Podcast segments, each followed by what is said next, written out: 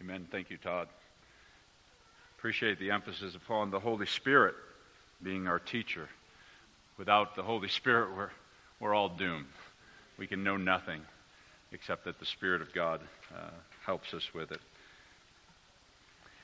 Well, open your Bibles, if you would, please, to Luke chapter 14, continuing on our study in Luke. I love the Gospels. Gives us a glimpse into the snippets of Jesus' life, how he interacted with others. And I think it's helpful for specifically lots of reasons, but two reasons that come to my mind when we look at the life of Jesus and the words that he speaks. We hear his wisdom in the words that he spoke, uh, in the way that he spoke them. Uh, number two, I think we oftentimes see an example of what we are to do in certain situations. You know, when he goes to somebody's house and uh, has dinner, you know, what did he do? What were, what were the things that he said? I think they can be examples to us. And it appears that Luke seems to be significantly poignant because it emphasizes Jesus' compassion, uh, his ministry, especially to the downtrodden, the poor. I think that even the women, I think that more women are mentioned in Luke than any of the other gospels as far as Jesus interacting with them. Uh, it's, there seems to be more of a human connection, if you would, uh, to Christ in, in the gospel uh, of Luke. So I, have I've appreciated uh, our, our walking through uh, Luke. But here we are. We're just going to take the first six verses of, of chapter 14. Now it happened as he went into the house of one of the rulers of the Pharisees to eat bread on the Sabbath that they watched him closely. And behold, there was a certain man before him who had dropsy. And Jesus answering spoke to the lawyers and Pharisees, saying, Is it lawful to heal on the Sabbath? But they kept silent. And he took him and healed him and let him go. Then he answered them, saying, Which of you, having a donkey or an ox that has fallen into a pit, will not immediately pull him out on the Sabbath day?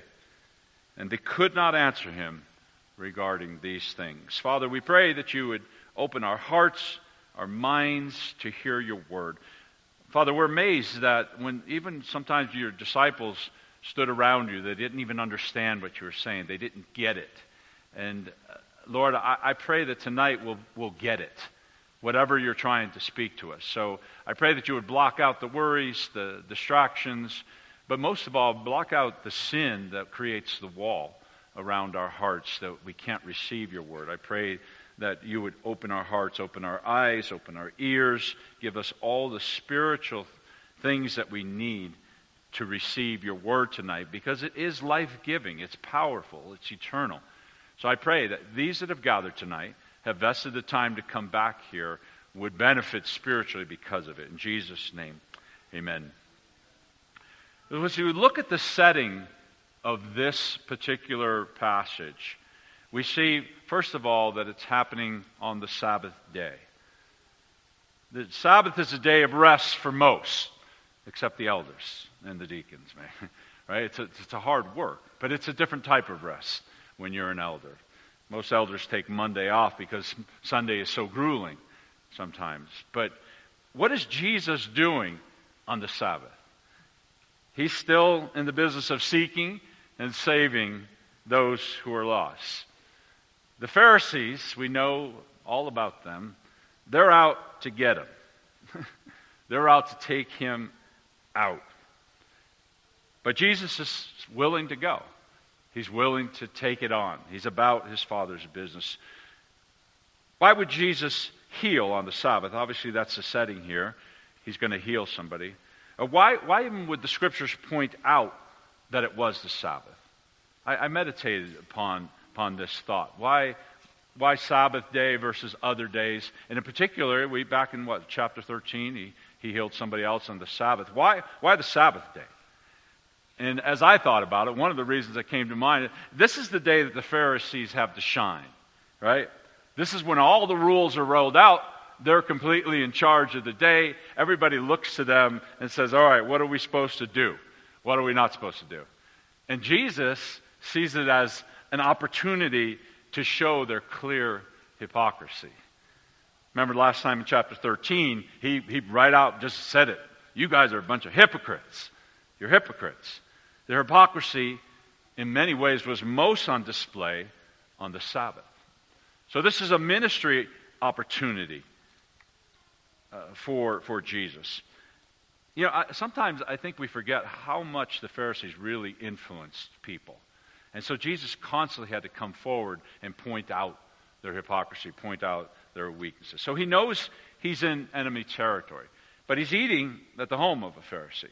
You know, when you go to somebody's home and you have to sit down and eat, there's a certain decorum that you, you have to follow, right? You're in somebody else's home.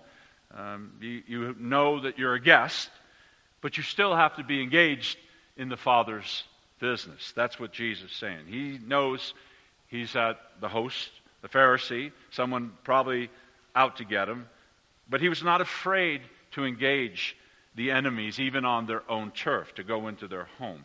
We would do well to follow Jesus' example in this way, even and especially on Sunday. Yet rest, yes. Stop from doing the Father's business? No, never. He had work to do and he was going to do it. John 5, verses 16 to 18. For this reason, the Jews persecuted Jesus and sought to kill him because he had done these things on the Sabbath. But Jesus answered them, My Father has been working until now, and I have been working. Therefore, the Jews sought all the more to kill him, because he not only broke the Sabbath, according to them, but also said that God was his Father, making himself equal with God.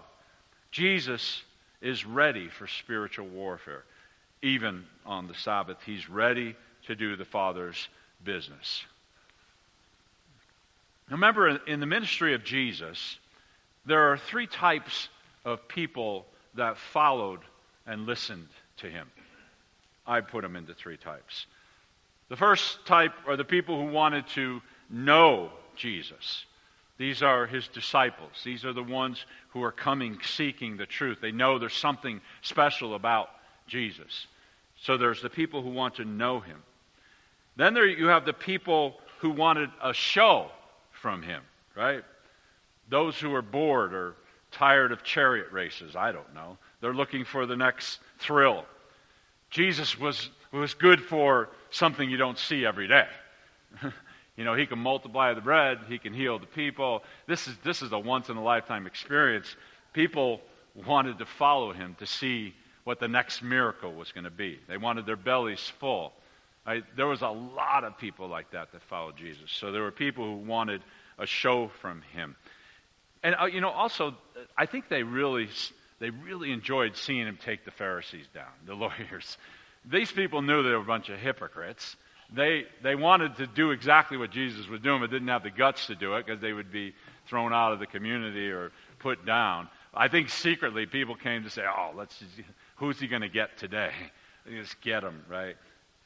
They secretly hated the Pharisees. So you got people who wanted to know him, people who wanted a show from him, and then there were those who were a foe to him. And what's a foe? It's an enemy, right? Those who came specifically just to take him out. They wanted to find something wrong. They needed to get him out of the way. He was threatening their system. Now, we know them as the Pharisees, Sadducees in some degree, the lawyers.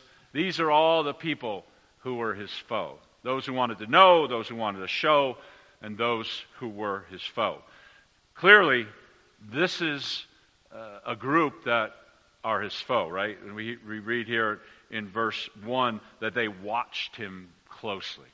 Now, they're not watching him closely to learn, they're watching him closely to trip him up, to accuse him.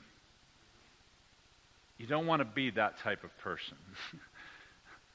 you know, and I cringe when I say that because I wonder sometimes in myself how much I'm like that. Am I watching somebody or something too closely just to find fault with it. You know, with the idea that we come in to try to help somebody or make it better, but if you're constantly that person that's trying to find fault, nobody really wants to, to be around you. Don't be the person that's always trying to find fault. But he knew that he was in enemy territory. The Pharisees were watching him closely. Can you imagine? Every word you spoke, somebody's going to take it into account. I'm sure the elders, you know, find that happening many times, right? Somebody gets up here and preaches for an hour. The chances of him saying something that's a little bit off or not right are pretty high, right? if you don't get a chance to question him. Don't be the person who watches so closely. Don't be like the Pharisees. So we, we see here in the midst of this, Jesus sits down to eat bread, a nice meal, but you know that it's not going to be just a nice meal. With Jesus and the Pharisees, something's going to happen. But behold, it says there was a certain man before him who had dropsy. Now, what in the world is dropsy? Is that the disease of dropping things, Asher? If somebody just goes around and drops everything, I had that disease before. dropping things, spilling things, uh, breaking things. That's not what this is. Um, dropsy, actually, I think our modern, it's a, it's, it's a swelling of the tissue. It's excess water. I think our modern term actually is edema, which Brother Kevin actually has. He has this, this problem of excess water. Um, and, um, you know, we, we don't really, Kevin doesn't talk much about it, or we don't really think much about it. You know, he might, he might move differently or slower. He's not, he's not going to win the next 100 yard dash in the church. But at this time, this was, this was a fatal disease. Dropsy was fatal. It was um, actually an issue of the heart, the liver, the kidneys, uh, but it would be fatal. Now, today, obviously, modern medicine, we, we have ways to take care of it. But this man had a disease that was fatal. I, and I don't know, the Bible doesn't tell us, was he a guest? Was he a servant? Was he somebody, you know, sitting outside the wall? I don't know. But here's, here's what I do know Jesus is in enemy territory. He's got a very specific plan to uh, point out one of the things he's going to do is point out the Pharisees' hypocrisy. And this is, this is engaging spiritual battle. You have to be ready you're going to take on the enemy. You have to take it on very carefully. But also in the midst of that, his father's business wasn't just in taking care of the enemy. His father's business was compassion and mercy. Now, the, the Westminster Confession tells us on, on the Sabbath, we do things for the Lord and acts of mercy. So Jesus did acts of mercy. And of course, the Pharisees didn't quite see it that way. But I wonder sometimes and I, I tend to be this type of person. When I get engaged into the battle and I've got something to do and, and, a, and a job to complete, a project, right? My, my mercy meter and my compassion meter goes down a bit, right? I get my head down. I'm ready to get stuff done. I'm, I'm about my father's business, which is taking on the enemy and got to get these Pharisees and point out their hypocrisy. And my compassion and mercy kind of goes eh, eh, down a little bit right? Or sometimes a lot of it. but not with Jesus. He can do them both. He can be ready and engaged in the battle. He can take the, the Pharisees down, and he can have mercy and compassion. And in the wonderful way that he's God, he uses both of them to bring about the same object and goal, right? It's, it's a wonderful way that Jesus does this. But my, my point here is to Oh, have an eye always towards compassion and mercy. Always. When, even when you're about your Father's business, especially when you're about your Father's business. Be a compassionate and merciful person. So, the goal here, number one, is to expose hypocrisy. In, in essence, Jesus is protecting the law, right? The proper interpretation of the law. These guys really messed things up. He was fulfilling, not breaking the law. This would be important because the ultimate hypocrisy would be killing a man who kept the law perfectly by claiming he broke the law in the most egregious way. Remember that verse that I read? They sought all the more to kill him. Breaking the Sabbath, he's uh, claiming to be God, he's equal with God. Well, all these things were true. Were they not? Of course they were. So he has to expose the hypocrisy to protect the law. Number two, he's proclaiming his authority of the Sabbath and telling them the proper way to, to use the Sabbath, to do good on it. Mark 2, 27 and 28, he said to them, The Sabbath was made for man, and not man for the Sabbath. Therefore, the Son of Man is also the Lord of the Sabbath.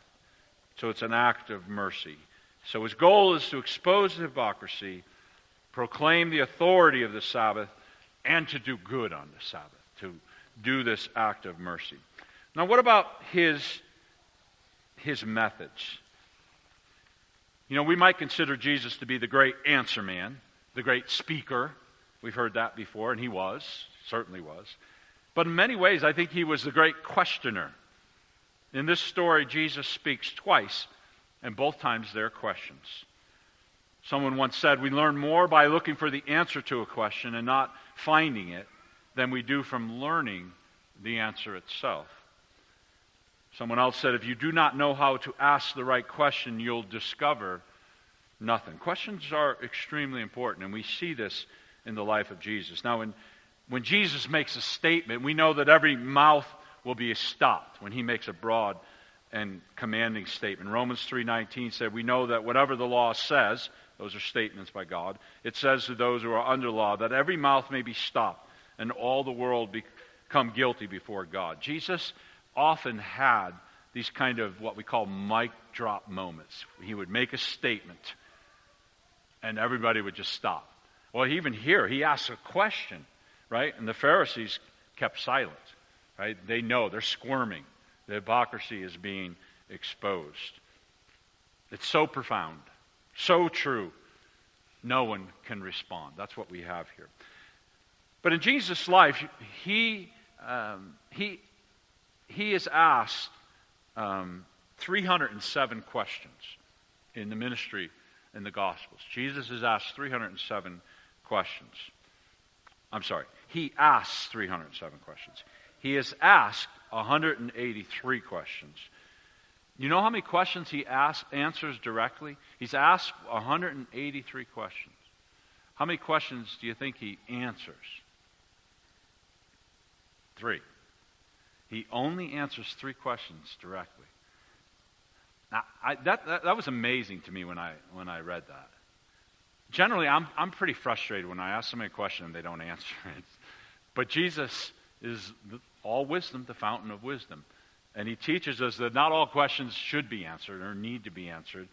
Uh, in fact, 29 times Jesus answers a question with a question, right? Why do we ask questions?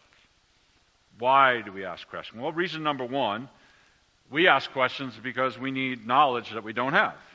What time is church tonight? Where are you going? When are you going to be back? These are questions to get knowledge. 90% of the time, I think, when we ask a question, it's to get knowledge. Reason number one. Number two, questions can be used for bad purposes. They, can threaten, intimidate, they can even point out a lack of knowledge, a sarcastic questions. Don't you know what you're doing? We can use a question as a form of bad purpose, for bad purposes, intimidation. But reason number three questions can be used for good. And this is obviously what Jesus did in his ministry. He didn't need the knowledge of one, he wouldn't do number two. Let's take a look at why and how he used questions for good. A study of Jesus' questions to me was very interesting. I, I found different ways that Jesus used questions. The first one uh, uh, that I discovered was human connection. Simply, like in John chapter 4, he walks up to the well, the woman is there. Remember what his question was Will you give me a drink? There's just human connection, way to start something. He's opening up a conversation. Secondly, it was for introspection. Jesus used questions to probe into the heart. Luke chapter 6, verses 32 to 34. If you love those who love you, what creditest that to you? For even sinners loves those who love them. And if you do good to those who do good to you, what credit is that to you? For even sinners do the same. If you lend to those from whom you hope to receive back, what credit is that to you? For even sinners lend to sinners to receive as much back. The question that probes the heart. Jesus wanted to dig deep, and he wanted responses that were deep. The third way that Jesus used questions was to address worry. Matthew 6, 25 through 30. Therefore, I say to you, do not worry about your life, what you will eat, what you will drink, nor about your body, what you will put on. Is not life more than food, and the body more than clothing? Look at the birds of the air, for they neither sow nor reap nor gather into barns, yet your heavenly Father feeds them. Are you not more value than they? Besides, which of you, by worrying, can add one cubit to his stature? So why do you worry about clothing? Consider the lilies of the field, how they grow. They neither toil nor spin. And yet I say to you that even Solomon in all his glory was not arrayed like one of these. Now, if God so clothes the grass of the field, which today is, and tomorrow is thrown into the oven, will he not much more clothe you, O you of little faith? So Jesus is tackling the issue of worry here. Jesus is saying, God's got the birds taken care of, He's got the flowers taken care of, so you're good. Don't worry about it. The lesser to the greater. We heard Josh mention this this morning. Children, you know what the argument of lesser to the greater means? It's kind of an odd phrase. Lesser to the greater. That means if, if, if you're taking care of something little, if God is taking care of little, little things like birds and flowers and clothes, He's going to take care of the big things too. If he's, if he's very concerned about the little things, the sparrow that falls to the ground, He's going to take care of the big things. Don't worry. But he uses questions here to make us think about it.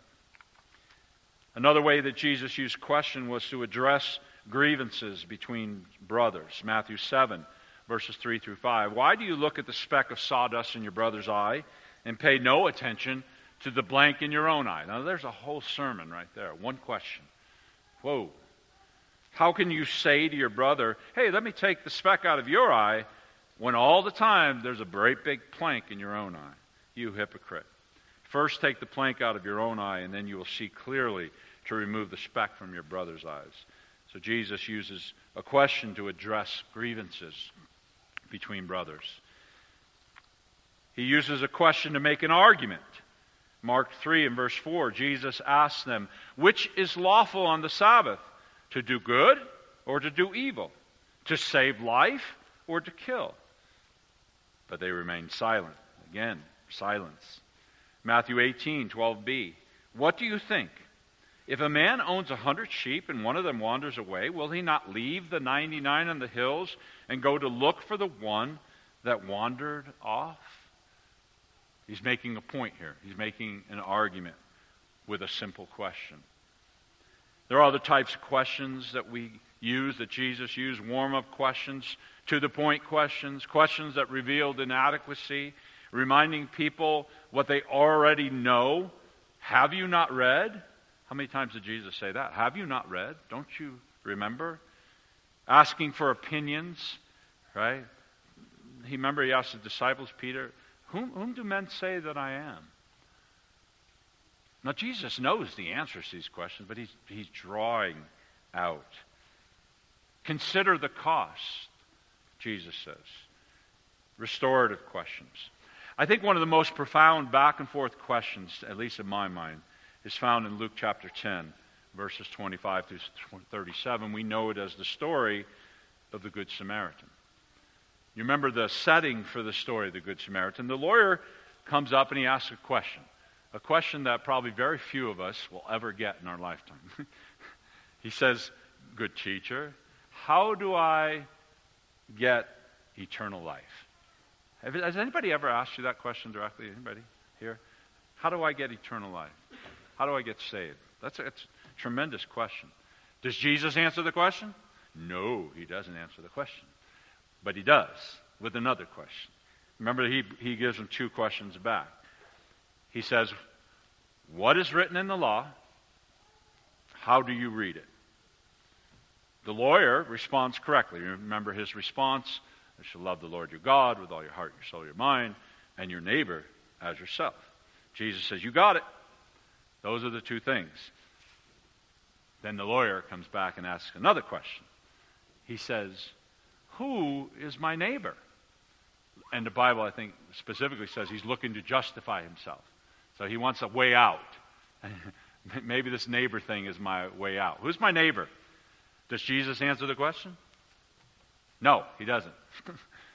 he asks, he tells a story, and then he asks a question at the end of the story. Remember, he goes on to say, tell the story of the Good Samaritan, and he points out what a good neighbor looks like. And he ends with this question. So, which of these three, remember, the Levite, the priest, and the Samaritan, which of these three do you think was neighbor to him who fell among the thieves? This is so masterful. The lawyer says, Who's my neighbor? Jesus comes back and tells a story and says, What kind of neighbor are you? He flips it totally. The question isn't, Who's my neighbor? The question is, What kind of neighbor are you? Are you the loving neighbor? Ah, right to the heart, right to this man's proud heart. We would do well to emulate our Savior. Now let's look at the two questions in this passage specifically. Is it lawful to heal on the Sabbath? They already said, no, you can't do it. He's trying to draw them out. Draw them out. Draw the hypocrisy out. No response. He stops up their mouths. He shames them. For a moment, their hypocrisy is on full display. He could have shouted, hypocrite, like he did in, the, in chapter 13, but not this time. He uses what they hold so high and dear and turns it on them. They are the masters of the law. They should know the answer. In fact, I think they did know the answer, but they don't want to say it because they lose all their control. Question number one Is it lawful to heal on the Sabbath? Question number two Which of you, having a donkey or an ox that has fallen into a pit, will not immediately pull him out on the Sabbath day? It's kind of a repeat of the question from chapter 13, verse 15, if you remember. He, he says, You will untie and lead them to water, right? This, uh, this animal you have. But he's taking it to the next level. Not only are you going to water them? But what about the one that's hurt? Are you going to pull them out of the, the, the pit? You would save the life of an animal, but you're not going to help this brother with dropsy? Come on. Hypocrisy. Matthew Henry said it this way These Pharisees seem to have an ill design in entertaining Jesus. Yeah. But our Lord would not be hindered from healing a man, though he knew a clamor would be raised at his doing it on the Sabbath. It requires care to understand the proper connection between piety and charity in observing the Sabbath and the distinction between works of real necessity and habits of self indulgence. Wisdom from above teaches patient perseverance and well doing. As I said, Jesus masterfully brought compassion and mercy and doing the work of the Father against the enemies. The power of questions. You know, in 61 years of my life, one of the most valuable lessons I have learned is the power of a question. Someone once said that you can determine how wise someone is by the questions they ask, more by the answers they give. I'm not sure why he didn't form that in the phrase of a question, but he made that statement. It's truth either way. The TV game show, Jeopardy! Since 1964, that, that show has been around. Right? It's the third most popular game show. There's some of the most intelligent people in the world. I, you know, I watch Jeopardy, and maybe I get 10 or something, unless, you know, it's a Bible category. And then they, they, they, they blah, they're clueless. And I'm like, ah, all those questions, those are easy questions, right? But these most intelligent people who can probably give answers all day long, they still have to put it in the form of a question. Questions are powerful. Job 38 and 39, Todd read that we have one of the longest narratives of God speaking in the Bible. In the first 37 chapters of Job, his friends wanted answers. Job wanted answers. And two chapters, God gave him mostly questions. In fact, almost twice as many questions as statements. Why? Probing, deep. Who are you to question? 43 questions, 23 statements. I thought, why would the God of the universe, the all powerful and wise creator, ask more questions than give statements? Why? We're ready for the statements. We need the help. Why would Jesus show up on earth and ask so many questions? 307 was asked 183, of which he only answered three directly. I think Jesus gives us insight in why he asked so many questions. John 16, 12 says, I still have many things to say to you, but you cannot bear them now. if Jesus went around just speaking all the truths, everybody would just be, oh, oh, oh, oh. we don't get this. We don't understand. So he's got to ask the questions, draw it out. His knowledge was too great for them. The power of a question. As a parent, as a husband, as a businessman, I've come to realize that I'm much more effective if I ask more questions and give less statements. Three reasons why I think questions work in communication. Number one, it allows people to do what they love to do most. Most people talk. people like to talk about themselves. And when you ask them a question, they're going to give you their opinions, right? It draws them out. Proverbs 20 and verse 5 counsel in the heart of man is like deep water but a man of understanding will draw it out. People love to tell you their issues. You want to go to Morningstar if you want to hear a story. Go where there's a place where all the older people are. They'll give you a whole day's worth of, of issues and problems and pains, which really begs the question to us are we good listeners? If I were to say, do you know somebody that's a good listener? My guess is that somebody comes to your mind because they're rare and they're precious. Somebody who can listen well. Bob Fine was a good listener. Number two, it helps to figure out the real problem. So loves people to do what they most. Why questions work, right? People love to talk. It helps to figure out what the real problem is. When you ask questions, it helps clarify the issues. In sales, we call it overcoming the objection. You ask questions to figure out why this person isn't buying what you're selling, right? And all of a sudden, you may get an answer that you had no clue was the reason why, and you go take the whole thing in a different directions. Sometimes I've seen that a question I ask produces an answer that surprises me so much that I have to take it in a different direction. Number three, most importantly, and this is what I was referring to when Todd was praying, I've seen where questions can allow this, the Holy Spirit to work in someone's heart. You don't know what the Spirit of God is doing. You ask a question, and people are less defensive. They're less opposed to making uh, a statement when you ask a question. And it allows the Spirit of God to work in their hearts, for you to see that working, especially in tough times when you have to talk about a difficult issue or when you're confronting a sin problem, right? Especially in our own life. The honest questions we ask ourselves can be the most important questions we'll ever ask, but only if you're willing to answer them. 1 Corinthians 2, Paul tells us that his heart's desire was that the faith of the people would not rest upon his persuasive words or statements of wisdom, but on the power of the Holy Spirit. In verse 15, he mentions that part of that working of the Spirit comes by means of the spiritual man judging or praising or examining himself so that others won't have such a great need to judge them. So ask yourself the questions. he asks himself the hard probing question. He knows the answer to many of them is his own sin. He's familiar with the area around the cross because he goes there often. And that's why Paul is so adept at leading others to do it. Not long ago, now I guess it's been a couple of years ago, I visited Steve Walker's church, and I remember I went to a meeting that he had with all the men. I don't know what it was called. Once a month they gather, and I asked Steve, "How long was it?" Oh, it's about an hour. I said, and uh, well, how do you prepare for it? Um, he said, you know, I, I, I create three questions and I walk in the meeting. That's all. I just have three questions. And he said, sometimes I get to the first question, sometimes I get to all three, sometimes I don't even get to a question because I have to figure out what the men want to talk about. And I thought, wow, that takes a lot of faith to walk into a meeting uh, like that. But he told, I said, well, why, why do you do that? He said, well, I want to know what the Spirit of God's doing. And the way I find out is by asking questions. And those of you know Steve, that doesn't surprise you. Let me give you four ideas that may help you question uh, to ask others. Don't ask yes or no questions. Questions with would, should, is, are, and do you think all lead to yes or no. Questions with who, what, where, when, how, or why lead to people giving some thoughts to their answers and provide you with much more information.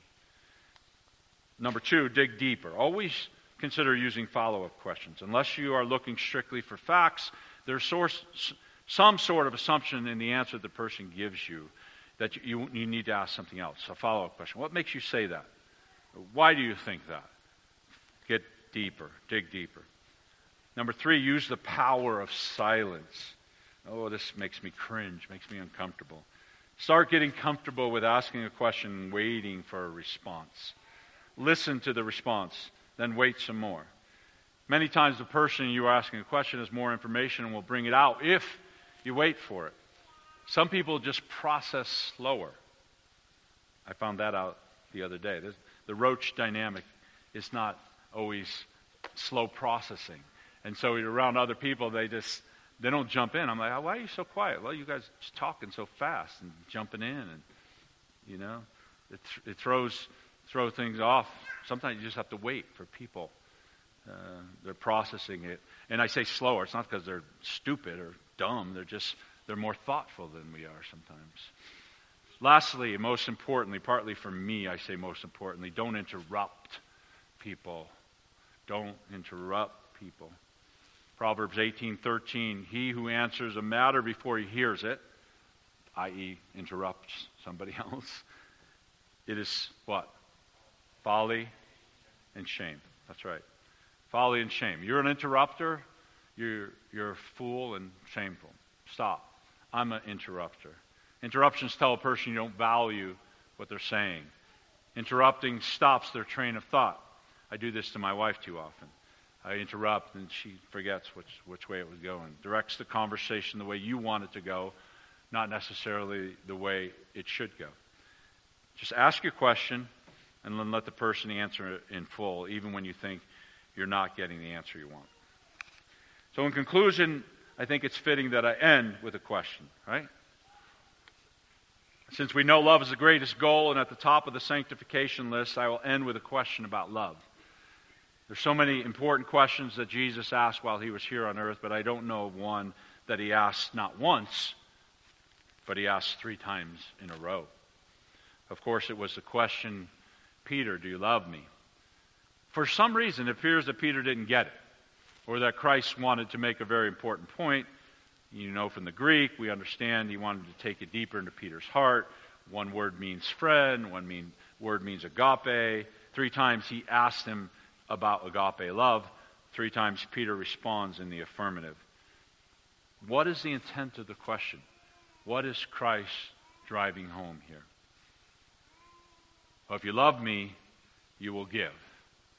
If you love me, feed my sheep. If you love me, you will obey and serve me even to the death, especially to those who tend the flock of God. This was a big question for Peter. You will be tested over and over again. Will you place their needs above your own? So, people of God, I ask you, do you love Christ? The same way that Christ was asking Peter. Let's pray. Father, we thank you for this passage. We thank you for your word. We thank you for the questions that Jesus asked. They're just mind blowing, Father, the, His wisdom to take a whole room and just make them all be quiet. Yeah, Father, we see when hearts are darkened, they, we cannot even hear the questions you ask. I pray that you would open our hearts. Give us the ability to be good listeners. Give us the ability to ask good questions. That people would know that we do care, we do love them. And Father, we pray these things now in Jesus' name. Amen. Number 181. Now thank we all our God. Would you please stand?